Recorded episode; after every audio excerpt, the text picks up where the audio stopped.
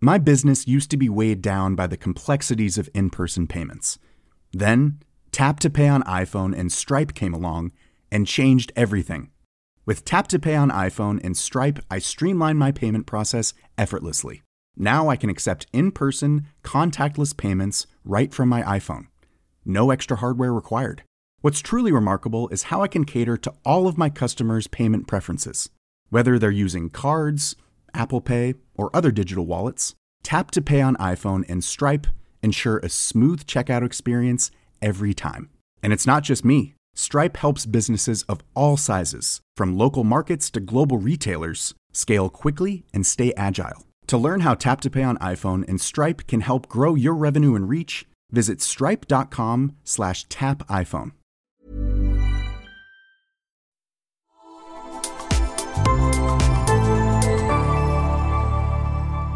Asennemedia. Kaupallinen yhteistyö Vaasan sähkö.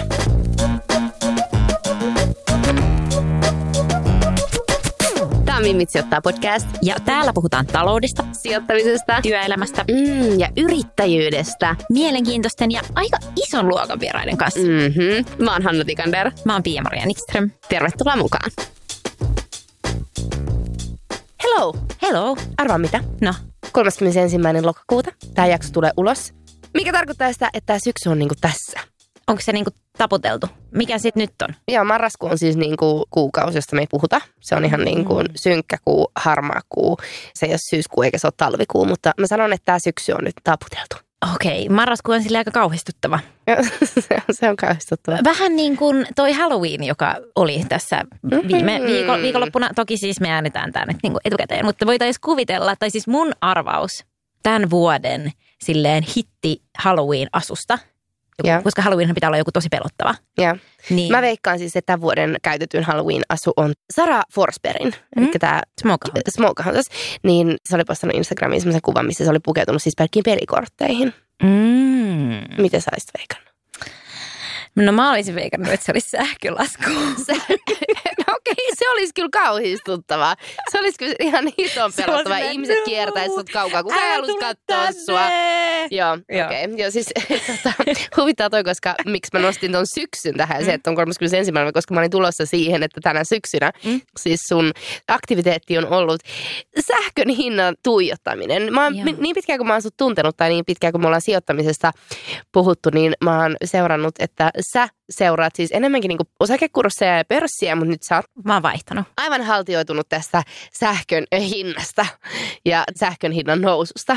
Joo, siis ja, ja laskusta. Sehän sahaa siellä ylös ja alas. Siis sehän tekee siitä sähkön hinnasta tosi mielenkiintoista. Koska tällä hetkellä osakekurssit vaan laskee, niin sen katsominen on todella masentavaa.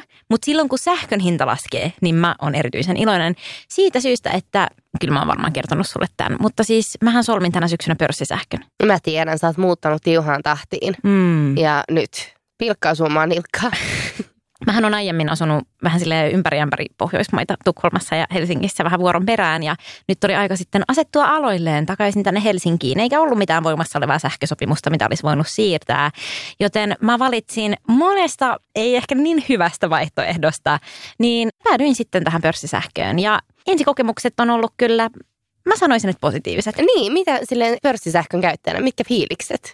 No se tietenkin motivoi tosi paljon seuraamaan sitä sähkön hintaa. Mm. Eli mun käytetyn sovellus on, okei okay, Instagramin jälkeen, Fingerid, Ah, appi, josta pystyy selata sähkön hintoja. kyllä. Ja sieltä tulee myös mulle ilmoituksia. Ping, nyt sähkö on halpaa.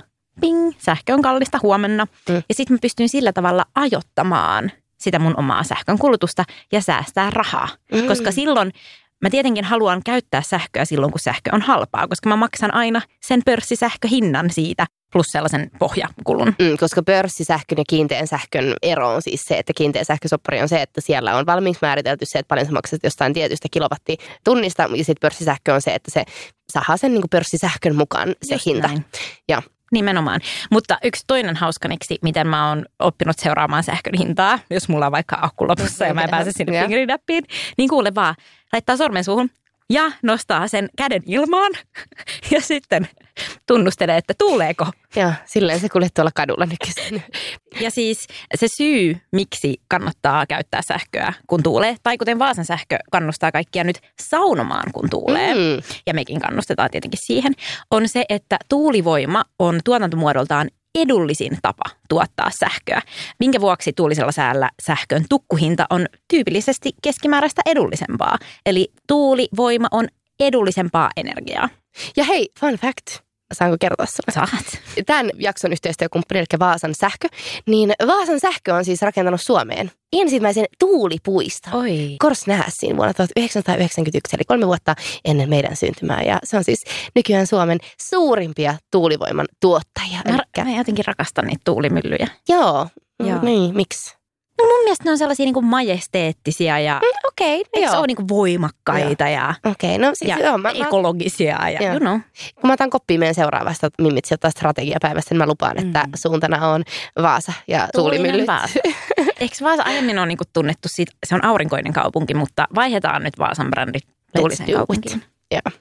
Mutta siis okei, okay, mullahan on Lucky Me, mulla, mm. mulla ei ole pörssisähköä, Mm-mm. M- mulla on kiinteä sähkösoppari, Niin ja vielä sellainen aika edullinen. edullinen vielä, no, mutta mut, niin, miksi kaikki puhuu tästä sähköstä ja sähkön hinnasta nyt, myös ne, jotka ei käytä tätä pörssisähköä, tai miksi niiden pitäisi puhua?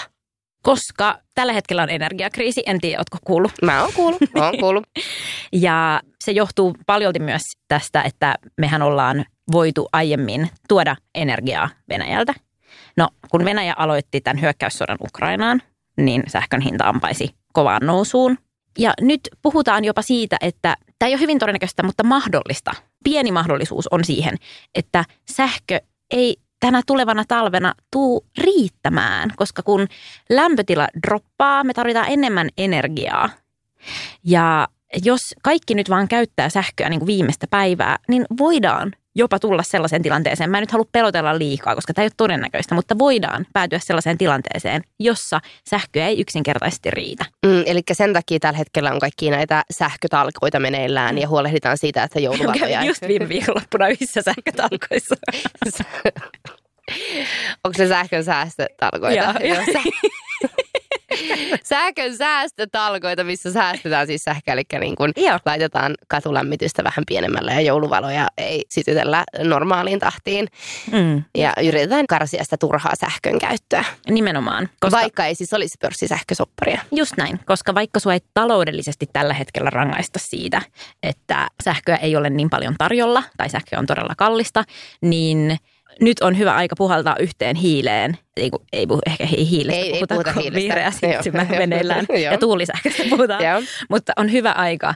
Tälleen solidaarisuuden nimessä Joo. kaikkien säästää sähköä. Ei vaan niiden, kenellä on se pörssisähkösoppari, jotka miettii, että ei halua kallista sähkölaskua, vaan oikeasti meidän kaikkien Joo. pitää kantaa kortemme kekoon. Just näin.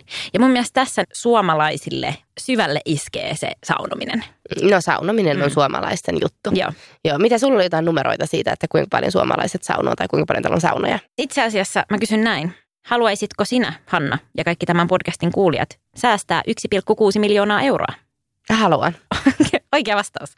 Nimittäin Vaasan sähkö on tehnyt ihan konkreettisen selvityksen. Eli Suomessa on arviolta noin 3,2 miljoonaa saunaa, Joo. joista tässä laskelmassa 1,5 miljoonan saunan oletetaan olevan sähkösaunoja. Eli puolitoista miljoonaa sähkösaunaa avauttirallaan Suomessa. Jos nämä puolitoista miljoonaa sähkösaunaa on päällä tyynellä kelillä, eli silloin kun ei tuule, niin tunnin mittaiseen saunomiseen tarvittava energia maksaisi kokonaisuudessaan noin 1,6 miljoonaa euroa enemmän kuin mitä se maksaisi silloin, kun tuulee. Voitaisiko tämä niinku kiteyttää, että meidän vinkki näihin sähkötalkoisiin on se, että sauno kun, Kun tuulee. tuulee. Jee, kun tuulee ja tee kaikkia muitakin niinku sähköä vieviä tekosia silloin, kun Just on näin. tuulinen päivä. Joo, toki tämähän pätee ihan niin kuin pyykkäämiseen ja tiskarin pyörittämiseen. Kyllä.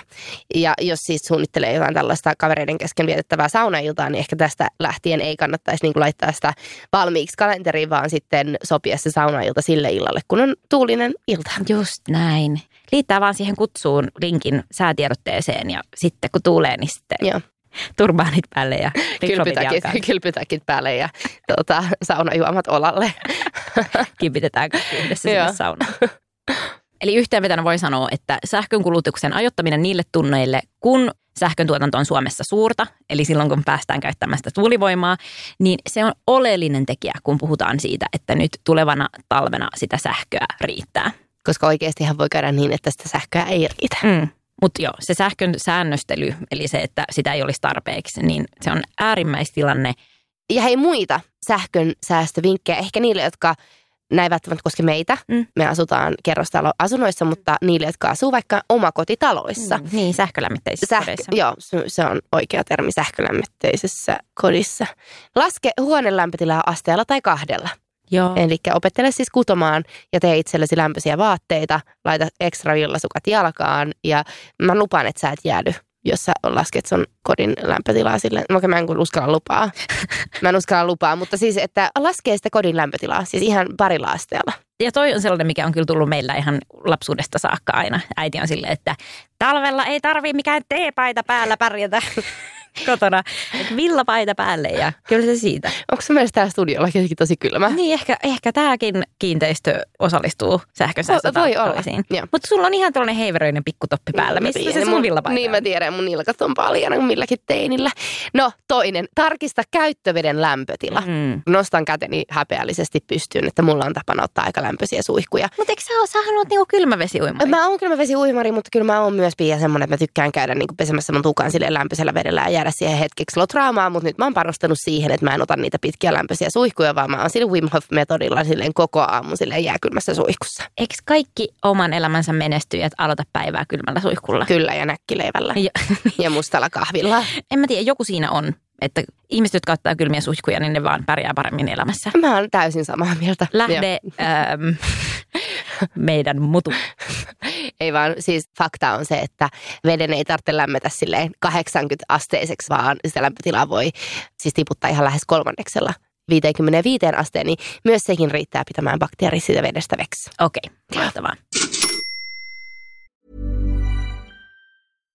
My business used to be weighed down by the complexities of in person payments. Then, Tap to Pay on iPhone and Stripe came along and changed everything. With Tap to Pay on iPhone and Stripe, I streamlined my payment process effortlessly. Now I can accept in person, contactless payments right from my iPhone. No extra hardware required. What's truly remarkable is how I can cater to all of my customers' payment preferences. Whether they're using cards, Apple Pay, or other digital wallets, Tap to Pay on iPhone and Stripe ensure a smooth checkout experience every time. And it's not just me. Stripe helps businesses of all sizes, from local markets to global retailers, scale quickly and stay agile. To learn how Tap to Pay on iPhone and Stripe can help grow your revenue and reach, visit stripe.com slash tap iPhone. Hey, it's Danny Pellegrino from Everything Iconic. Ready to upgrade your style game without blowing your budget? Check out Quince. They've got all the good stuff shirts and polos, activewear, and fine leather goods, all at 50 to 80% less than other high end brands. And the best part? They're all about safe, ethical, and responsible manufacturing. Get that luxury vibe without the luxury price tag. Hit up quince.com slash upgrade for free shipping and 365 day returns on your next order. That's quince.com slash upgrade.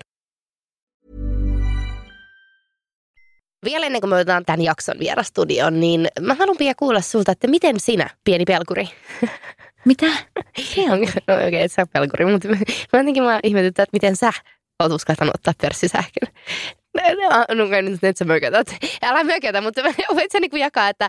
Et, et, Onko mä sun mielestä pelkuri? Et ole pelkuri. Anteeksi, anteeksi. Tässä podissa ei saisi olla mitään tällaista toisten kiusaamista. Mä toivon, että tämä ei kuulostanut siltä. Kiusaamisvapaa alue. Kiusaamisvapaa alue, mutta ei. Mä, mä haluaisin kuulla, että miten sinä, joka oot jotenkin silleen tosi, en mä tiedä, äh, niin kuin kartalla, kartalla, kartalla sun taloudellisesta tilanteesta ja sun valinnoista, niin miten sä oot uskaltanut ottaa pörssisähköt? Onko jotain sellaista, mitä niin pitäisi tietää? Että kenelle sun mielestä tämä pörssisähkö sopii? Ja suosittelet sitä? Suositteletko kaverille eteenpäin? No ehkä just sen takia, että mä tykkään olla kartalla siitä, että mihin mulla menee rahaa, niin ehkä just sen takia se pörssisähkö sopii mulle. Mähän vähän päädyin tähän pörssisähköön silleen kokeilumielessä. Mä ajattelin, että no pörssisähkösopimuksilla on lyhyet irtisanomisajat. Sä voit kahden viikon päästä irtisanoa sen, jos sä ajattelet, että tämä ei nyt toimi. Sen lisäksi mä valitsin myös siis kuukausittaisen laskutuksen. Se on myös hyvä, koska sitten sä pystyt joka kuukausi seuraamaan, että okei, no nyt meni näin paljon ja niin edelleen. Eikä silleen, että kolmen kuukauden jälkeen pamahtaa joku megalasku ja siitä tarvii kauhistella. Se on vinkki ihan yleisesti muutenkin. Mutta mulla ainakin on sellainen elämäntilanne, että meillä on pieni kotitalous. Mun ei tarvitse pestä pyykkiä missään nimessä joka päivä. Mun ei tarvitse pyörittää tiskaria missään nimessä joka päivä. Eli jos on tällainen joustava, mukautuva ihminen, kuten minä, niin silloin se pörssisähkö saattaa sopia tosi hyvin. Niin, ja ehkä mä mietin, että sä kuitenkin, kun mä sanoin, että sä oot niinku kartalla vaikka sun taloudellisesta tilanteesta, niin mä voin kuvitella, että tuommoinen pörssisähkösoppari, niin se haastaa sua myös säästämään, mm. eikö vaan? Todella. Kun sä pystyt oikeasti itse vaikuttaa siihen, että minkälainen sähkölasku sieltä tulee. Siis kaikkihan elämässä paranee, kun asiat pelillistetään. Ja, aivan. niin se, että, Tämä on siis kisa.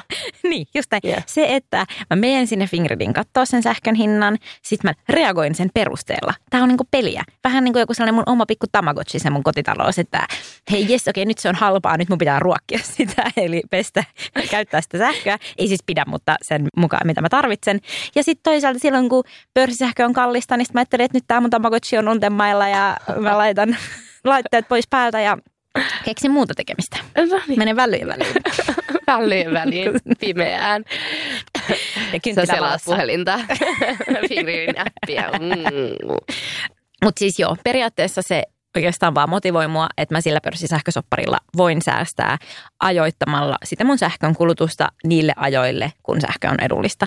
Ja en ainakaan edesauta sitä, että tällainen äärimmäinen tilanne talvella tulisi, että sähköä jouduttaisiin jostain syystä säännöstelemään. Ja hei, jos muitakin ihmisiä kiinnostaa olla kartalla siitä omasta sähkön kulutuksestaan, Mm. niin Vaasan sähköllä on nyt myynnissä tämmöinen pörssisähkötuulituote. Mm. Mm. Tuulivoimaa, pörssisähköä. Tykkää molemmista. Mm. Mutta tällä sähkön hinnan nousulla on siis myös vaikutus muuhunkin kuin pelkästään sun taloudelliseen tilanteeseen. Joo, kyllä. Ja siis tämä on selvästi niin kuin laajempi Tämä on ongelma. laajempi ongelma, koko yhteiskuntaan vaikuttava asia, meidän kuulijoihin vaikuttava asia, mutta myös asuntomarkkinoihin vaikuttava Hmm. asia. Niin otetaan seuraavaksi vierastudioon puhumaan tästä aiheesta meidän kanssa enemmän. Let's do it. Let's go.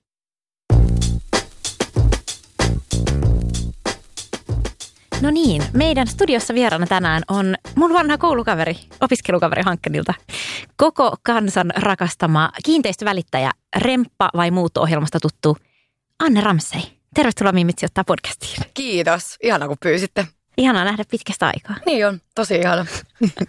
Te olette koulukavereita, mutta mä haluan Anne heti alkuun tutustua suhun vähän syvemmin ja mä laitan sut saman tien vastaamaan meidän Mimitsi ottaa ystäväkirjan. Oletko valmis? Minä olen valmis. Nimi, Anne Romse. lempinimi, Rämsyli. ikä, 29. ammatti, Kiinteistövälittäjä. harrastus, Ystävien näkeminen, salilla käyminen, urheilu. luonteen piirteiltäni olen. Todella energinen. Ensimmäinen sijoitus, Asunto. viimeisin sijoitus. Asunto. Minut innosti sijoittamaan. Asunnot. Tylsiä vastaus. Miksi sijoitan? Haluan sijoittaa tuttuihin asioihin, joiden kehitykseen ja arvon kehitykseen uskon. Elämäni paras sijoitus. No, nyt on tosi tyhmä sanoa, että asunto. Järki vai tunteet? Tunteet, aina. Tästä haluaisin oppia lisää. Hmm. Mistä mä haluaisin oppia lisää? No sijoittamisesta, ehkä osakesijoittamisesta. Jos voittaisin lotossa. Ostaisin lisää asuntoja. Jos minulla olisi enemmän aikaa. Opettelisin uusia taitoja. Elämässä tärkeintä on Perhe ja ystävät. ja viisaus, jonka olen tähän mennessä oppinut. Life doesn't care about your plans, it has better plans for you. Oi. Täydellistä. Kiitos. Nyt me tunnetaan jo vähän paremmin ja me voidaan siirtyä itse haastatteluun. Sä oot, Anne, koko kansan asuntovälittäjä. Me halutaan kuulla Remppa vai muutto ohjelmasta, että minkälainen kokemus on ollut tehdä telkkariohjelmaa. No se on ihan sairaan hauskaa, että se on tosi erilaista kuin mun oma työ ja mä aina sanon, että se on mun semmoinen niin kesätyö. Me ollaan nyt tehty kaksi tuottaria ja se aina ajoittuu noille kesäkuukausille, niin se tuntuu aina vähän semmoiselta lomalta omasta työstä, vaikka se on totta kai tosi vaativaa myös, mutta se on vähän semmoista niin kuin päiväkotimeininki, että kun on tottunut omassa työssä siihen, että sulla on kaikki langat käsissä ja sä hallitset koko ajan kaikkea, niin sit se on semmoista, niin kuin, että sä saat aikataulut käteen, joku kertoo milloin pitää syödä, milloin pitää olla missä ja sit sä seuraat vaan niitä ohjeita ja se on aika rentoa. Eli kesäsin te kuvaatte ja sitten muu aika vuodesta sä oot kiinteistövälittäjä. Just näin. Joo. Tämä on sun ensimmäinen kokemus telkkarin tekemisestä. Siis ainakaan silloin, kun me oltiin hankkeella, niin ei kukaan pysäytellyt sua tuolla kaduilla. Siis musta tuntuu, että sä oot ihan luotu telkkariin. Ihana, kiitos. Siis se on ollut kyllä unelma aina, mutta se oli mun ensimmäinen telkkarityö. Kyllä toi Remppa vai muutto. Ei varmasti viimeinen ja tosi kiva, että päästiin tekemään tosiaan se kakkoskausi, mutta se on tuntunut tosi luontevalta. Että tavallaan myöskin sen takia, että mä oon vaan oma itseni siinä. Mähän mm. teen kiinteistövälittäjän työtä, et en ehkä näki sitten näyttelemässä missään salkkareissa, mutta, mutta tuohon niin oman työhön, niin se on sopinut tosi hyvin. Ja se on tietysti niin kuin auttanut myös tuohon omaan työhön ja ollut tosi opettavaista, niin on ollut tosi hieno tilaisuus kyllä. Joo. Voitko nopeasti briefata niille, jos joku ei ole vielä katsonut tätä ohjelmaa, että mistä siinä on kyse? Joo, eli siinä on kymmenen suomalaista perhettä, meillä on kymmenen jaksoa ja heillä on kaikki joku ongelma omassa kodissaan, joku ei toimi, joku on tullut tiensä päähän. Sitten Marko Paananen sisustusarkki tehti remontoi heidän oman kotinsa ja mä koitan houkutella heitä muuttamaan esittelemällä kolme uutta kotia heille. Ja sitten he valitsee, että onko Marko tehnyt tarpeeksi hyvän rempan vai haluatko ne sitten muuttaa johonkin niistä kohteista, minkä mä heille esittelen. Eli te vähän niin kuin kilpailette Markon Me kanssa todella siitä. kilpaillaan, joo joo, se on vakavaa kilpailua. Mikä susta tekee hyvän kiinteistövälittäjän? Kyllä ne on nämä sosiaaliset taidot ehdottomasti. Että mä sanon aina kaikille, että tämä on totta kai vaativa työ ja pitää paljon opetella ja opiskella, mutta se ei ole se pääasia, vaan tämä on niin kuin ihmissuhdetaitotyö tavallaan. Että jos sulla on hyvät sosiaaliset taidot ja hyvät suhteet ja tuut hyvin toimeen erilaisten ihmisten kanssa, niin sitten tässä pärjää hyvin. Hmm. Oot sä sitä aina sitä mieltä, että mieluummin kannattaa muuttaa kuin rempata? Mä oon niin itse semmoinen muuttolintu, että joo, mä oon, mä oon kyllä sitä mieltä, että pitäisi useammin ihmisten muuttaa ihan vaan senkin takia, että se on usein niin kuin Suomessa hyvä sijoitus kuitenkin, että sä voit tehdä hyvät rahat sille, jos sä välillä myyt sun asuntoja, sä saat karsittua tavaraa, sä saat nähtyä vähän uusia alueita, niin mä oon kyllä yleisesti ottaen muuton puolella, että mä oon itse niin impulsiivinen, että mun mielestä kaikkien pitäisi muuttaa aina. Milloin sä oot itse viimeksi muuttanut? Mä oon nyt asunut kaksi vuotta mun nykyisessä kodissa ja se on pisin aika viimeiseen niin kuin kymmenen vuoteen, että mä oon ihan siis pomppinut asunnosta toiseen ennen sitä, että se on mulle pitkä aika. Okei, kun on niin kuin sielun sisko saapunut studioon, silleen 28 muuttaa alla, niin Ei, kiva, herra kiva kuulla, että joku muukin pysyy liikkeessä. Kyllä, todellakin. No hei, miltä asuntomarkkinat Suomessa tällä hetkellä näyttää? No kyllä ne näyttää tosi erilaiselta kuin vaikka mm. puoli vuotta sitten tai vuosi sitten, että me ehdittiin tottua semmoiseen koronamarkkinaan, missä kaikki vaan vietiin käsistä ja kun tulit näytölle, niin piti heti tehdä tarjous ja tuli hirveä kilpailu ja muuta, niin semmoiset ajat on kyllä niin kuin long gone, Mm. että niitä ei enää ole. Nyt on hidastunut tosi paljon kaupankäynti kaikkialla, mutta musta tuntuu, että etenkin jotenkin tässä pääkaupunkiseudulla varsinkin jotenkin täällä keskustassa. Tämä maailma nyt on aika sekaisin tällä hetkellä, niin kuin me tiedetään, ja puolessa vuodessa on tullut aika monta semmoista shokkia, mitkä on vaikuttanut, niin tällä hetkellä on enemmän tarjontaa kuin on ostajia, ja se tilanne on mennyt ihan päälailleen siitä, mitä se oli puoli vuotta sitten. Miten sä kuvailisit sitä tilannetta, mitä se oli silloin puoli vuotta sitten, koska yhtäkkiä silloin korona-aikaan se oli silleen, että kaikki vaan nosti lainaa ja osti asuntoja ja jotenkin Joo. koko ajan vaan ympärillä puhuttiin siitä, niin kuin, että apua, niin kuin, että mitä tapahtuu, että kämppiä vaan menee. Niin miten se niin kuin kiinteistövälittäjänä silloin näyttäytyi? Oliko se silleen, että sä olit koko ajan duunissa, olit koko ajan myymässä? Joo, ehdottomasti. Mä tykkään aina muistella semmoista hetkeä, se oli, olisiko ollut maaliskuu 2020, kun oli just kaikki mennyt kiinni ja ei saanut tavata ketään ja muuta. Ja me istuttiin Porvoossa semmoisessa taimaalaisessa ravintolassa. Me oltiin oltu mökillä mun pienessä porukassa, kun me oltiin silloin sovittu, että me nähdään, että kun ei saanut olla nähdä paljon ihmisiä, Koronakupla. Niin, koronakuplassa, joo. Mä olin mun koronakuplassa Porvossa ja muistan, että mun serkku sanoi mulle, että Anne, nyt tulee kyllä niin vaikeat ajat sulle, että toivottavasti sä oot valmistautunut tähän ja toivottavasti sulla on paljon säästöjä ja toivottavasti sulla on suunnitelma B, että kyllä nämä asuntomarkkinat varmaan nyt romahtaa. Ja no siinä meni vähän niin kuin aika lailla ihan toistepäin, että siis siitä lähti semmoinen ihan järkyttävä kahden vuoden nousukiito markkinoille ja siis oli niin kuin liian vähän tarjontaa koko ajan. Että oli hirveästi ostajia, tosi vähän tarjontaa. Kaikkiin asuntoihin tuli siis helposti 30 ihmistä per asunto. Ja Niin kuin näyttöön. Näyttöön, Mitä joo. se normaalisti on? Öö, No tänä päivänä ehkä tulee 2-5. Mm. Että tota, ja nämä oli siis yksityisnäyttöjä totta kai, että mä nyt itse olen suosinut niitä jo ennen sitä korona-aikaa, mutta silloin nyt ei saanutkaan pitää tietenkään mitään yleisnäyttöjä. Niin mulla meni siis monta, monta, monta viikonloppua siihen, että mä seisoin yhdeksän tuntia putkeen mm. eri asunnoissa ja vastaanotin 15 misan välein seurueita ja parhaimmillaan mulla taisi käydä 54 seuruetta kerran jossain asunnossa. Joo ja siis just tällä, että sun piti heti tehdä päätös, kun sä tulit näytölle. Ei tullut kyseeseenkään, että olisi ollut aikaa miettiä monta päivää ja tarjoukset oli vähän aikaa voimassa ja kaikesta tuli kilpailu, kaikki meni yli pyynnin. Se oli ihan hullunmylly. Ja jotenkin mä ajattelin itteeni silloin myös, että mäkin päädyin korona-aikaa ostaa mun ensimmäisen asunnon. Niin se on aika luontevaa ajatella, että kun kukaan ei voinut matkustella, ei voinut käydä ravintolassa, ei voinut käydä ulkona, niin ihmisillähän säästyi tosi paljon rahaa. Niin. Ja sit sä koko ajan olit kotona, kun kukaan ei mennyt edes toimistolle. Niin sun kotihan oli niinku sun toimisto, sun työpaikkaruokala, sun koti, sun ravintola, niinku kaikkea. Niin totta kai sitten ihmiset mietti niinku niitä kotiasioita paljon enemmän. Ja silloin tuli ajankohtaiseksi monelle sitten upgradeata sitä omaa kotia. Mm. Sanoit sä siis, että täällä Helsingin keskustalueella asuntojen hinnat on, on myös kääntynyt laskuun?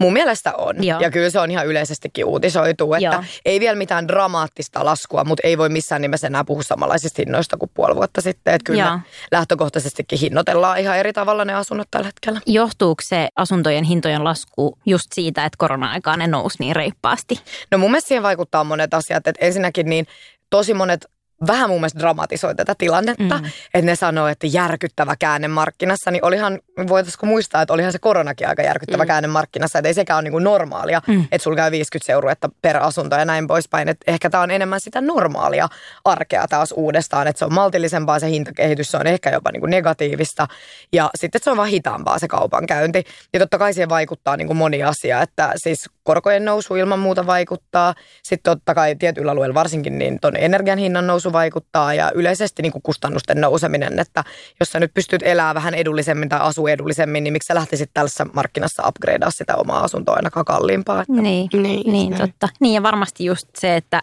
jos lainakustannukset nousee, niin yksinkertaisesti ihmisille ei ole varaa ottaa ei. sellaisia asuntolainoja kuin mitä se entinen hintataso vaati. Että jos ei vaan ole ihmisiä, joilla on varaa maksaa niin paljon asunnoista, niin eihän ne sitten liiku niillä hinnoilla. No just se, ja sitten sekin, että jos te katsotte oikotietä tällä hetkellä vaikka keskustan alueella, niin siellä on todella todella paljon asuntoja, siis mm. todella todella varsinkin pieniä.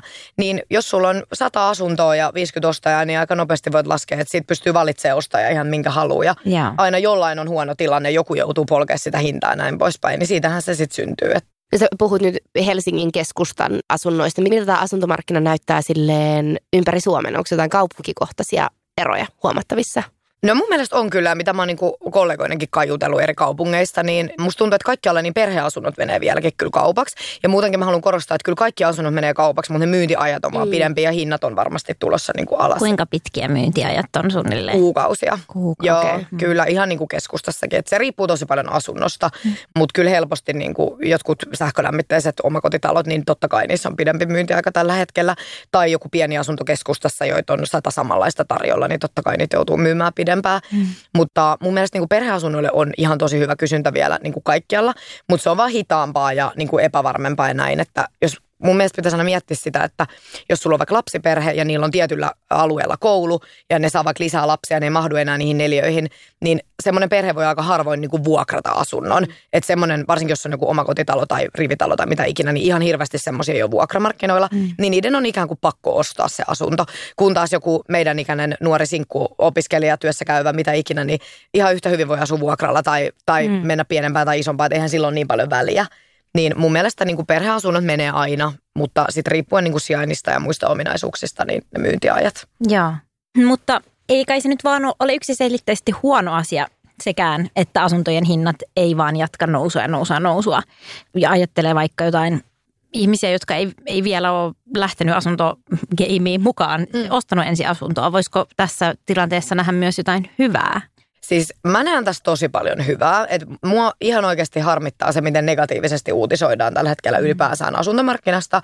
Ja on aika pitkään niin kuin uutisoitukin jo, koska fakta on oikeasti se, että me ollaan palattu normaaliin. Me ei olla mm. missään niin kuin syöksylaskussa mm. todellakaan. Ja se, että sehän on ihanaa, että sä voit asunnon ostajana tutustua – eri asuntoihin, sä voit vertailla, sä voit käydä kaksi kertaa katsomassa. Siinä tulee välittäjänäkin aika paljon henkilökohtaisempi suhde niin kuin sekä siihen ostajaan että siihen myyjään, kun siellä ei käy 35 seuruetta putkeen ja tosi hyvä esimerkki, kun oli se pahin koronamarkkina ja kaikissa asunnoissa kävi kymmenen ihmisiä, niin me ollaan kollegoiden kanssa vitsailtu, että välillä kun menit pankkiin tekemään sitä kauppaa, niin sä et ollut ihan varma siellä aulassa, että kuka niistä oli edes se ostaja, niin. koska sä olit tavannut niin monta ihmistä siellä näytöllä, että et sä tiennyt loppujen lopuksi, kuka sen tarjouksen oli tehnyt, kun se tietysti tehdään jälkeenpäin sit puhelimessa ja näin poispäin. Niin, niin mun mielestä se on ihan terveellistä ja mun mielestä nyt on oikeasti aika hyvä markkina ostaakin asuntoa Joo. monelle. Ja kyllähän niin kuin asunnon ostaminen on monelle niin iso juttu, että onhan se innoittava tehdä sellaisen kauhean paineen niin. alla, että apua, että tässä on 28 henkilöä kilpailemassa mun kanssa tästä asunnosta, jota mäkään en välttämättä halua, mutta nyt mun täytyy ostaa ja et, et, et varmasti nyt päätökset on harkitumpia. Juuri näin, se on vastuullisempaa ja harkitumpaa se koko asuntokauppa, että se on oikeasti mun mielestä ihan terveellinen kehitys. Hmm. Eli mikä on sun viesti asunnon omistajille tällä hetkellä, miten niiden tulisi tällä, tässä tilanteessa reagoida?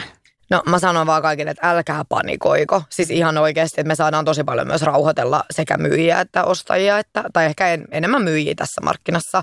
Että kun ei, ei oikeasti ole mitään hätää. Että kuitenkin jos miettii, että tosi monet on nyt sit ostanut viimeisen kahden vuoden aikana oman asuntonsa ja saanut aika hyvät lainaehdot, saanut varmaan tosi hyvät korkosuojat niihin lainoihin, toivottavasti moni on niitä hyödyntänyt, mm. niin jos ei sulla ole mitään pakottavaa tarvetta muuttaa, niin sittenhän sulla on hyvä tilanne.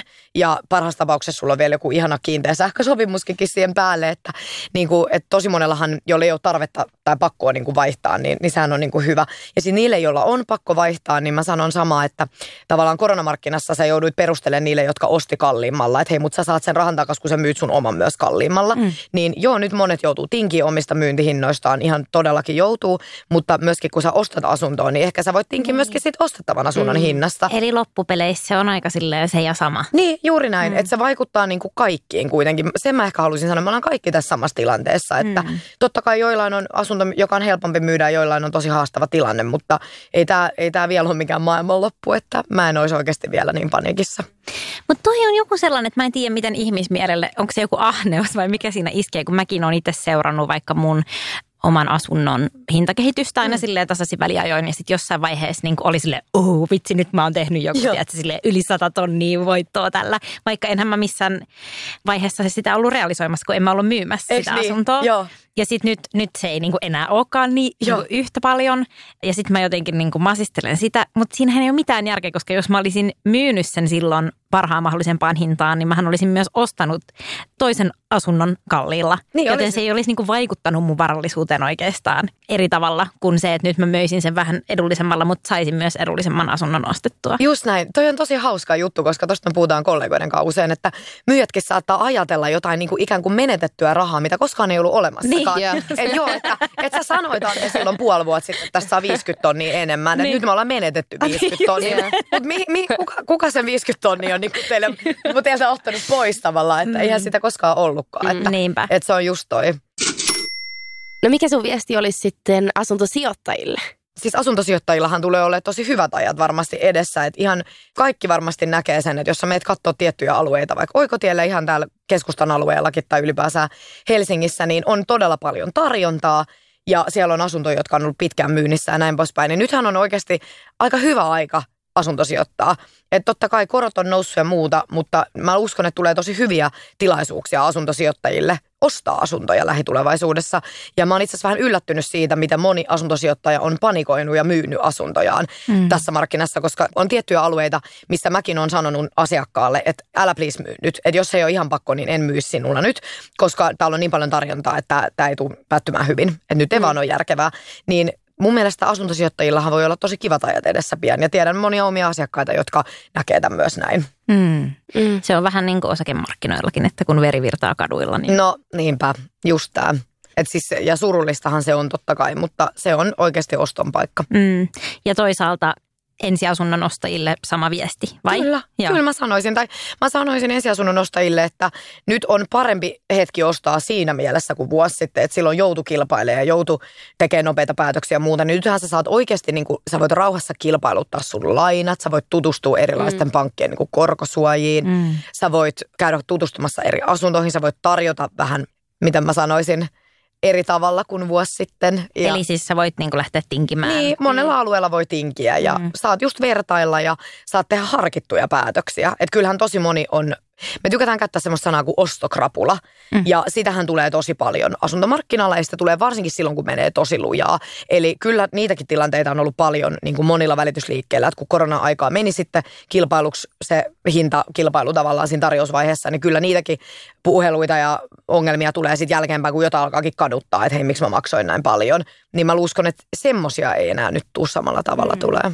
Eli voisi vetää yhteen, että tässä markkinassa ostajilla on ihan hyvät oltavat. Mm. Myös sellaisille, jotka sekä myy että ostaa, niin mm. niilläkin on periaatteessa ihan hyvät oltavat, koska ne on molemmissa asunnoissa ikään kuin siinä samassa tilanteessa. Kyllä. Mutta sitten jos on vaan myymässä mm. tällä hetkellä, jos vaikka on en mä tiedä, on tullut vaikka joku ero tai, tai mitä ikinä. Ja pitää päästä, ulkomaille ja, mm. pitää päästä asunnosta eroon, jonka ehkä on jopa ostanut silloin Mm. Korona-aikaan, niin se, se on ehkä vähän ikävä tilanne, jos sitä lainaakaan ei ole ehtinyt lyhentää ja jää ikään kuin suuremman lainan kanssa. Joo, se voi olla tosi ongelmallista ja. kyllä, että jos on maksanut niin kuin liikaa ja meilläkin tällä hetkellä on tosi tärkeää selvittää aina se panttivastuu niin kuin niissä, mitä kohdistuu niihin asuntoihin. Että jos joku on vaikka ostanut vuosi sitten asunnon mm. ja se laitetaan myyntiin, niin meillä on tosi iso velvollisuus selvittää, että me oikeasti, mm. että tavallaan pankki suostuu ikään kuin luopumaan siitä osakekirjasta, sit kun sitä mm. myydään, että sitten saadaan tosiaan vähintäänkin se sen verran, mitä siinä on sitten lainaa sitä asuntoa vastaan. Mutta just se, että eihän se tarkoita, että kaikilla on tällä hetkellä huono tilanne, vaan huono tilanne on niillä alueilla, joissa on tosi paljon tarjontaa samanlaisista mm. asunnoista.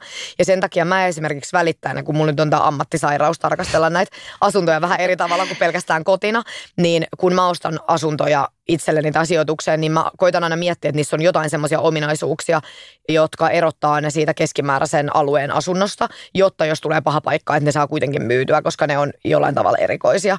Niin jos sulla on joku tavallinen asunto alueella, missä on sata samanlaista ja sun pitää päästä siitä eroon, niin silloin voi olla tosi paha tilanne mm. kyllä. Mutta sitten jos on jotkut makeet erkkeri-ikkunat tai niin, maisema. kalaruotolattiat. Ja... Joo, joo, ja just tosi paljon mun mielestä korostuu tällä hetkellä se taloyhtiön tilanne. Että mä huomaan itse, että eniten kysyntää tuntuu olevan semmoisille taloyhtiöille vaikka, missä on paljon liiketiloja, että se vastike pysyy Aivan. maltillisena niin kuin jatkossakin, koska kaikki joutuu tällä hetkellä nostamaan niitä vastikkeita ihan lämmityskustannuksista ja sähkökustannuksista johtuen. Mäkin asun taloyhtiössä, jolla on hirveästi liiketiloja ja asuntoja ja siitä huolimatta mekin jouduttiin nostaa vastiketta. Mm. Niin sitten sellaiset, joilla ei ole mitään puskuria niistä vuokratuloista, niin ne tietysti joutuu vielä enemmän yleensä sitten korjaa sitä vastiketta ylöspäin. Niin kaikki tämmöiset asiat vaikuttaa tosi paljon tällä hetkellä, mitä miten paljon niitä kysytään. Mm. No miten, miten muuten siis tämä energiakriisi ja sähkön hinnan nousu, niin miten se vaikuttaa siis asuntomarkkinaan muuten kuin että näiden taloyhtiöiden vastikkeet nousee?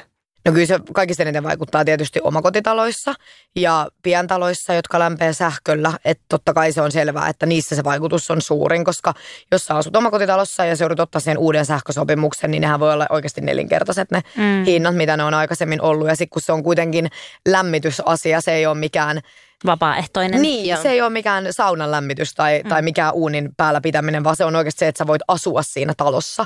Niin se on ihan selvää, että, että se vaikuttaa niihin taloihin tosi paljon. Mutta monet unohtaa sen, että taitaa olla 44 prosenttia omakotitaloista sähkölämmityksessä Suomessa. Että se ei ole niin kuin mitenkään epätavallista, että on sähkölämmitys ja tietyillä mm. alueilla. Ihan niin kuin Helsingissäkin niin on semmoisia, missä on kaikissa sähkölämmitys. Ja sitten pitää miettiä, että saako niitä jotenkin energiatehokkaammaksi, voiko laittaa jotain ilmalämpöpumppuja tai miten helppoa on siirtyä johonkin toiseen lämmitysjärjestelmään. Että ei se ole niin, kuin niin yksiselitteinen asia sekään. Niin, eli siis myös sähkölämmitteisissä kodeissa asuvat ihmiset, niin nekin voi ajatella silleen, että hei me ei olla tässä yksin, vaan tässä on moni muukin samassa veneessä. Kyllä, ja mä ymmärrän tosi hyvin sen, että jos sulla on iso sähkölämmitteinen talo, missä on vielä niin kuin paljon kuutioita, että siellä on vaikka korkeata tilaa ja, ja niin kuin, että se vaan vaatii tosi paljon lämmittämistä ja, ja ne kulut on korkeat, niin totta kai semmoinen on tosi ongelmallinen niin kuin tähän markkinaan, mutta en mä usko, että sekään ikuista on. Niin, osaatko yhtään arvioida, miten kauan sä luulet, että tämä tilanne pysyy tällaisena? No mun mielestä, mitä yleensäkin huomaa ihan jo koronasta ja sodasta ja koroista ja muista, että jos te mietitte, mitä tällä niin kuin markkinoilla on käynyt tässä viimeisen kolmen vuoden aikana, niin ainahan tulee ensin semmoinen shokkitila – niin kuin koronassakin. Kyllähän pari-kolme viikkoa oli täysin kuollutta ja sitten mm. lähti järkyttävä nousukiito. Tuli sota, oli tosi hiljasta muutaman kuukauden, niin sitten se taas vähän tasaantui. Ja sitten tavallaan se markkina kokee semmoisia shokkeja, niin ainahan siinä on hetken semmoinen pysähtyminen ja varovaisuus ja näin. Niin en mä usko, että se näin varovaista todellakaan tulee koko ajan olemaan. Et nyt on vaan ollut niin paljon negatiivisia vaikutuksia lyhyellä aikavälillä – Niin jossain vaiheessa me taas totutaan tähän niin kauhealta kuin se kuulostaakin. Me totuttiin siihen, että oli korona. Me valitettavasti totuttiin siihenkin, että oli toi sota ja on vieläkin. Ja seuraavaksi me totutaan näihin energiahintoihin. Näin mm. mä niin kuin jaksan uskoa. Että totta kai enemmän se vaikuttaa tosiaan niihin, jolloin on se sähkölämmitys, että jos sä pystyt lämmityskulut pitää pienempänä, niin totta kai semmoisille ihmisille ei ole niin iso hätä kuin sitten muilla, mm. mutta eihän tämä nyt ikuisesti näin jatku. No mutta ihmisiä varmasti kuitenkin kiinnostaa tietää, että miten sitä sähköä voi omassa kodissa säästää, niin onko sulla antaa jotain arkisia askareita tai, tai miten käyttää kodinkoneita tai laitteita, kun kuluttaa sähköä, että, että mitkä laskisi sitä sähkön kulutusta. Joo. No mä niin kuin itse mietin eka, että ehkä sä luovut semmoisista mukavuuksista. Mm. mm. Että tarviiko joka päivä lämmittää saunaa. Se on aika sähkösyöppö. Sitten joku lattialämmitys kylppärissä, sehän on tosi tärkeää, että se on päällä, mutta sen ei tarvitse olla täysillä. Sen ei tarvitse niin kuin lämmittää sun varpaita, että se riittää, että se lämmittää sen lattian ja tavallaan imee sen kosteuden. Ja sitten siis hassu, mutta arkinen asia. Mun mielestä on ihana poltella kynttilöitä syksyllä. Hmm. Tarvitsisi koko ajan olla valoja päällä. Et ne on semmoisia pieniä asioita, millä kuitenkin pystyy vaikuttaa tosi paljon. Totta kai kaikki nyt tietää näitä, että älä jätä latureita seinään. Ja mm. Se on niin helppo jättää vaikka joku imuri lataamaan, jos on joku tämmöinen, tai mm. joku kiharin seinään. Tai... Oh my God, Hanna, muuten mun... mä katson sua. Niin mä tiedän, mulla on siis varmaan tällä hetkellä kiharin kotona päällä ja ainakin imuri seinässä kiinni. Herra Ja paloriskikin. Joo, ai. Onko sun kotivakuutukset kuitenkin kunnossa? No vakuutukset on kunnossa, mutta siis mä en ollut tajunnut, että toi imuri, joka on siellä seinässä kiinni koko ajan lataamassa. Niin, se jatkuvasti, että se jatkuvasti lataa. Kyllä. Täytyy. Okay. Joo. Joo, siellä se on yhteisessä lataamassa. Mutta mä kyllä imuroinkin joka päivä. Onko niin? Okei, okay, mä en tiedä, onko sekään hyvä juttu. niin, totta. Joo, ja tossahan just tuli mieleen, että mun mielestä sekin on hauskaa, että tosi paljon mun mielestä suomalaiset käyttää niinku kuivureita tai kuivaavia mm. pesukoneita. Nehän on ihan hirveitä sähkösyöppöjä. Niin, Tarviiko välttämättä, että eikö voi vaan ripustaa kuivumaan? Mutta on... onko se sitten niin, että jos mä käytän meidän taloyhtiön pyykkituvassa olevaa kuivaria ja mä ajattelen, että ah, ei mene omaan sähkölaskuun, niin näkyykö se sitten siellä taloyhtiön vastikkeiden nousussa? Se todellakin näkyy niin, siellä. Että sekin on niin yeah. hassu tapa ajatella, että menenpä taloyhtiön mm. saunaan tai suihkuun. Tai, Joo, eli tämä on se kohta, kun tullaan siihen, että kaikkien täytyisi miettiä niin, sitä sähkön säästöä. Myös siinä energian hinnassa ylipäänsä siellä energiamarkkinoilla. Että just se, että ajattelee, että hei jes, mä säästän, säästän sähköä, että meidän kaverin luo, jolla on kiinteä sähkösoppari ja lataan kaikki puhelimet ja läppärit siellä. Mutta jos se kuitenkin vaikuttaa ylipäänsä siihen, että sähkön hinta nousee, niin sitten sillä ei kuitenkaan voita. Yeah. No just toi, ja myös mä mietin sitä, kun monethan ajattelee varsinkin Suomessa, että mä menen salille saunoa tai, niin. tai suihkuu tai jotain. Mutta sitten mä oon oikeasti miettinyt sitäkin, että jossain vaiheessa ne salimaksutkin sitten alkaa nousta, että mm. joku sen aina maksaa. Niin. Että oikeasti se mun mielestä pitäisi kaikkien muistaa, että Ihana, jo. säkin urheilusta nauttivana oot huomioinut sen, että Kyllä. haluat En halua, että salimaksut nousee. Joo. Sä mainitsit myös tällaisia suurempia toimia, ilmalämpöpumput. Mm, kyllä. Joo, joo, totta kai. Että kyllähän niin kuin, no toi on vähän kaksipiippunen asia mun mielestä siinä mielessä, että kun on paljon asioita, millä voidaan sähkölämmitteisessä talossa tehdä sitä energiatehokkaammaksi. Mm. Yksi on ihan jo vaan se, että vanhat sähkölaitteethan kuluttaa paljon enemmän energiaa kuin mm. uudet. Että jos sä vaan päivität kodin koneita tai no ilmalämpöpumppuja tai muuta, niin sillähän joku ne on niin paljon energiatehokkaampia, totta. niin sä tavallaan sillä investoinnilla saat niitä kuitenkin kuluja alas sit siinä sähkölaskussa. Siitä moni ei tule ajatelleeksi.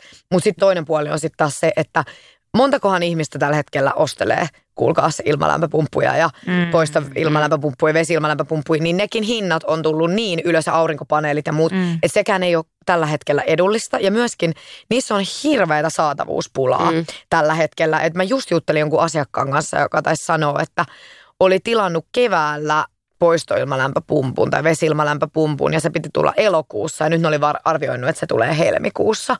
Niin ei, ei se ole niin kuin helppoa tai halpaa sekä tällä hetkellä sit korjata sitä, koska kaikki muutkin tällä hetkellä miettii sitä, että ne, ketkä niin kuin puoli vuotta sitten tajus laittaa jotkut aurinkopaneelit katolle, niin onnittelut heille. Yeah. Se oli varmaan edullisempaa silloin. Totta. Mutta se on, se on niinku hauskaa just nää, niitä on niitä memejäkin tuolla netissä kaikkialla just, että kun annoit sen sähkömyyjän, kävelit sen sähkömyyjän ohi silloin, kun eihän me olla aikaisemmin tajuttu, miten iso merkitys tuolla niin. oikeasti on. Niin kuin, Sä oot aina valmis silleen, lol, joo, joo, joo. mä halvemman soppari ei kiinnosta. Sähköä tulee seinästä. Iso roballa vaan pysäyttelee itse niitä. Just näin. Joo, se oli kans ihan, siis se oli oikeasti oikea kuva, että joku oli taloyhtiössä ladannut jotain konettaan niin kuin rappukäytävässä. Ah. Siis sähköstä, okei toki jos se oli vuokralainen, niin silloin ei välttämättä taloyhtiön sähkölasku suoraan vaikuta niin kuin itteensä, mutta tämä pitäisi mun mielestä ihmisten just muistaa, että tavallaan sä et voi paeta sitä ongelmaa johonkin taloyhtiön, Ei. taloyhtiön pesulaan tai saunaan, että se kosahtaa Ei. kyllä sun vastikkeisiin Niin. sitten vuoden päästä viimeistään. Että Hmm. Mun mielestä myös yksi tapa silleen kerätä motivaatiota jotenkin siihen sähkön säästämiseen on se, että, että laskee auki että mitä päivittäiset energiaa kuluttavat asiat maksaa. Niin sittenhän sä paljon niin kuin tarkemmin mietit silleen, että no ehkä mun ei tarvitse tänään käydä saunassa. Just tai että ehkä mä niin kuin saunon lyhyemmän Toi on ajan. muuten tosi hyvä pointti, koska mulle ei esimerkiksi on mitään hajua, että Mm. mikä yksikin tietty toimenpide mun sähkön käytössä, kuinka paljon se oikeasti maksaa. Niin, just näin. Ja toisaalta vie sehän voi olla, että Mm. jos sulla on kiinteä so- sähkösoppari ja sä oot solminut sen hyvään aikaan, niin tämä ei, siinä mielessä motivoi. Mutta jos sä joudut nyt päivittämään sitä tai sä oot niin kuin minä pörssisähkön armoilla, niin Mm. varsinkin silloin niin se on ihan supermotivoivaa. Ja mun mielestä joku motivan asiantuntija oli laskenut, että jos nelihenkinen perhe käy 15 minuuttia suihkussa joka päivä, mutta sitten lyhentäisi niitä viiden minuutin suihkuihin, niin ne säästäisi jopa 250 euroa kuukaudessa. Niin, toi Ne voisi olla silleen, että hei mennään yhdessä syömään tai leffaan tai mitä ikinä. Joo, toi on ihan tosi hurjaa. Mun mielestä jonkun pitäisi kehitellä joku appi tai joku peli tai joku, koska mä oon myöskin, Hanna Tapaan, mä en ole tietoinen siitä, mitä nämä eri toimenpiteet maksaa niin kuin sähkön kautta. Mm. Mm. Mutta mä oon esimerkiksi itse oppinut nukkumaan niin kuin Ouran avulla, koska mä oon niin kilpailuhenkinen. Mä kilpailen sitä mun omaa Ouraskorea vastaan. Niin jos joku tekisi semmoisen sähköpelin mulle Ja. johonkin appiin, joka laskisi mulle, että mitä kaikkea, niin kuin, että miten paljon rahaa säästyy. Ja just sit voi itse miettiä, mitä muuta sä voisit tehdä sillä rahalla. Tai, Jep. tai vielä paremmin. Sitten sä saisit jotain pisteitä sieltä tai jotain palkintoja. Joo, joo, tai sitten tavallaan mä joskus on koittanut ajatella sillä, että jos mä oon vaikka ostamassa jotain asiaa tai ottamassa taksia jonnekin tai muuta ja sitten mä en teekään sitä, niin se, se rahasumma pitäisi aina siirtää niin kuin vaikka osakkeisiin tai johonkin rahastoihin tai jotain. Mm. Niin jos olisi joku tommonen peli, joka laskisi sulle ne säästöt ja sitten siirtäisi ne suoraan vielä johonkin Nordnettiin, niin sehän olisi niin kuin mahtavaa. Ai. Et voisiko joku, jolla on enemmän aikaa kehitellä tämmöisen, tämmöisen pelin, mä ainakin olisin jäsen siinä. Sama. Kyllä, kyllä se on, niin kuin, se on varmasti tulevaisuutta, koska kyllä nämä energiansäästövinkit tulee varmasti, ne tulee jäämään Niin, niin meille. tulee jäämä, Joo. jäämähtää Joo. meidän arkeen, just niin kuin Annekin sanoi, että me tullaan tottua tähän. Joo. Että Energia maksaa. energia maksaa ja siitä tullaan puhumaan, niin me tullaan jakaa näitä vinkkejä vielä niin kuin silleen pitkän ajan toisillemme. Niin, kyllä. Ja tavallaan niin kuin, mä toivon myös, että se vaikuttaa positiivisesti ilmastonmuutokseen. Musta Mm. tuntuu, että se on jäänyt vähän, se on unohtunut koko aihe. Niin kuin nyt on ollut niin monta kriisiä, Niin, niin, se, niin. niistä suurin ei niin kuin Juuri enää tämä. tullut. Joo, Niin sitten ehkä tämä nostaa senkin uudella tavalla pöydälle, joo. koska se yhtäkkiä vaikuttaakin kaikkiin. Mutta hei, Anne, vedetään vielä lopuksi keskustelun takaisin asuntomarkkinoille. Mitä yleisiä virheitä sä näet, että ihmiset tekee tällä hetkellä asuntomarkkinoilla? Mitä meidän kuulijat voi oppia muiden virheistä? Yleisin virhe tällä hetkellä on se, että hinnoitellaan puoli vuotta takaisilla hinnoilla. Eli katsotaan, oli se sitten välittäjä tai myyjä itse. Ehkä tässä markkinassa enemmän ne myyjät, jotka ei kaikki ole vielä ymmärtänyt, että hinnat ei ole enää samoja kuin mitä ne on ollut vähän aikaa sitten. Niin laitetaan tavallaan sellaisia huippuhintoja, mitä oltaisiin ehkä saatu vielä tammikuussa tai viime vuoden lopussa, mutta ei saada enää. Ja sitten tavallaan ne jää sinne roikkumaan, koska silloin kun oli koronamarkkina ja paljon ostajia, niin sä pystyt luottaa siihen, että joku aina kuitenkin tulee ja tekee tarjouksia. Mutta nyt kun niitä ostajia on lähtökohtaisestikin niin vähän ja sitten kuitenkin suomalaisessa kulttuurissa ei ole semmoista tinkimiskulttuuria niin paljon, niin jos sä asetat sen hinnan liian korkealle, niin sittenhän sä niinku sotket sen koko myynnin. Ja sitten toinen, mitä näkee, niin en kyllä tässä markkinassa myisi itse asuntoa, niin että kyllä välittäjillä on ihan eri merkitys tässä markkinassa. Ja just se, että kannattaakin vähän kuunnella niinku eri välittäjien hintanäkemyksiä ja kannattaa kilpailuttaa kannattaa miettiä tosi tarkasti kyllä niinku kenet valitsee tässä markkinassa myymään, että kyllähän tämä tulee tekemään sen, että hyvät ja ei niin hyvät välittäjät niinku erottuu edukseen ja ei edukseen. Mm, jyvät akanoista. Mm. Niin, et, et, koska mä, mä oon sanonut kaikille asiakkaille, että mä ymmärrän sen, että jos mulla olisi ollut remontoitu ihanaa läpitalon huoneisto Jugendtalossa Ullalinnassa vuosi sitten, niin mäkin olisin varmaan ottanut kännykkäkuvat ja laittanut sen oikotielle, koska se olisi mennyt joka tapauksessa kaupaksi. Ei mene enää. Ei niinku todellakaan. Ja luottamus on muutenkin tällä hetkellä erilaista kuin mitä se oli aikaisemmin. Niin sit se, että sä ostat suoraan henkilöltä, jonka taskuun se raha menee, niin se ei ole mun mielestä tässä markkinassa hyvä. Mm. Eli elä tässä hetkessä ja katso niin tätä maailmantilannetta ja tätä markkinaa. Mm. Älä enää huokaile sitä menneisyyteen, mitä markkina oli silloin puoli vuotta sitten. Ja käytä ammattitaitoisia ihmisiä apunasi. Minä ainakin valitsisin sinut. Ihanaa. Joo, ja tosi hyvä tiivistys. Joo. Toi oli just se. Mm. Joo. Mites jotain tsemppilauseita? No siis tämä ei ole tällä hetkellä kivaa kenellekään, varsinkaan mm. sellaisille myyjille, joilla on oikeasti huono tilanne. Ja se on tosi tosi raskasta. Ja sun pitää heti siinä alussa asettaa odotukset realistiselle tasolle. Joo. Ja se on tosi tärkeä mun mielestä myös välittäjän vastuulla olla se, että sä sanot heti, että hei, tämä on nyt tämmöinen tilanne, että nyt tästä tulee menee aikaa, nyt tästä tullaan saamaan vähemmän. Ja sä niin heti asetat ne odotukset semmoiselle oikealle tasolle. Että olkaa kärsivällisiä, just sen muistaa, että kaikki me ollaan samassa tilanteessa, että ei, se, ei tämä niin kuin koske vaan yhtä myyjää tai yhtä ostajaa. Ja sitten just ostajille taas, niin vaikka tuntuu tosi epävarmalta ja hirveältä ja kauhealta, niin oikeasti ne on vähän liioiteltuja myöskin. Kun, jos sä luet pelkkiä otsikoita, niin mm. kannattaa välillä klikata auki ne Hesarinkin artikkelit ja lukea vähän syvemmin, että mitä siellä oikeasti sanotaan ja mikä on oikeasti totta ja mikä sitten on ehkä vähän dramatisoitua. Mm. Ja se, että nythän on tosi kiva tilanne ostaa asuntoja. Et mä en ole kovin pessimistinen kuitenkaan tästä markkinasta, vaikka tämä nyt on haastavampaa kuin tämä on ollut aikaisemmin. Tähän on hyvä lopettaa. Joo, nyt Mm. tuli tällainen rauhallinen ja hyvä fiilis. Kaikki järjestyy, ollaan kaikki samassa veneessä. Hyvä, ihana kuulla. Ajetaan Kiitos. kaikki yhdessä. Joo. Kiitos. Tuhannet kiitokset Anne Ramsey, että tulit tänne parantamaan meidän mieltä. Ihanaa. Kiitos, Kiitos, kun Anne. pyysitte. Ja kiitos etenkin Vaasan sähkö, että tuotatte ihmiselle ympäristölle ystävällistä energiaa. Tämä oli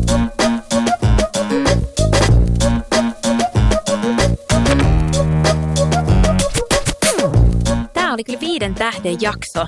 Siitä puheen ollen. Käy antamassa meidän Mimis Jotta podcastille tähtiä, niin pysytään listoilla. Mm.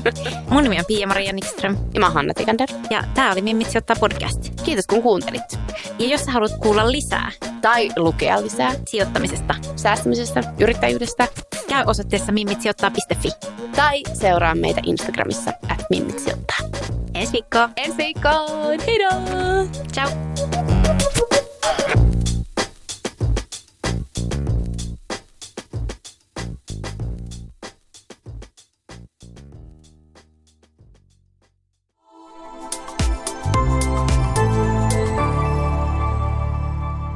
Asennemedia.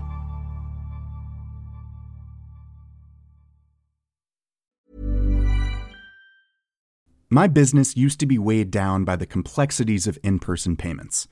Then, Tap to Pay on iPhone and Stripe came along and changed everything. With Tap to Pay on iPhone and Stripe, I streamlined my payment process effortlessly. Now I can accept in person, contactless payments right from my iPhone.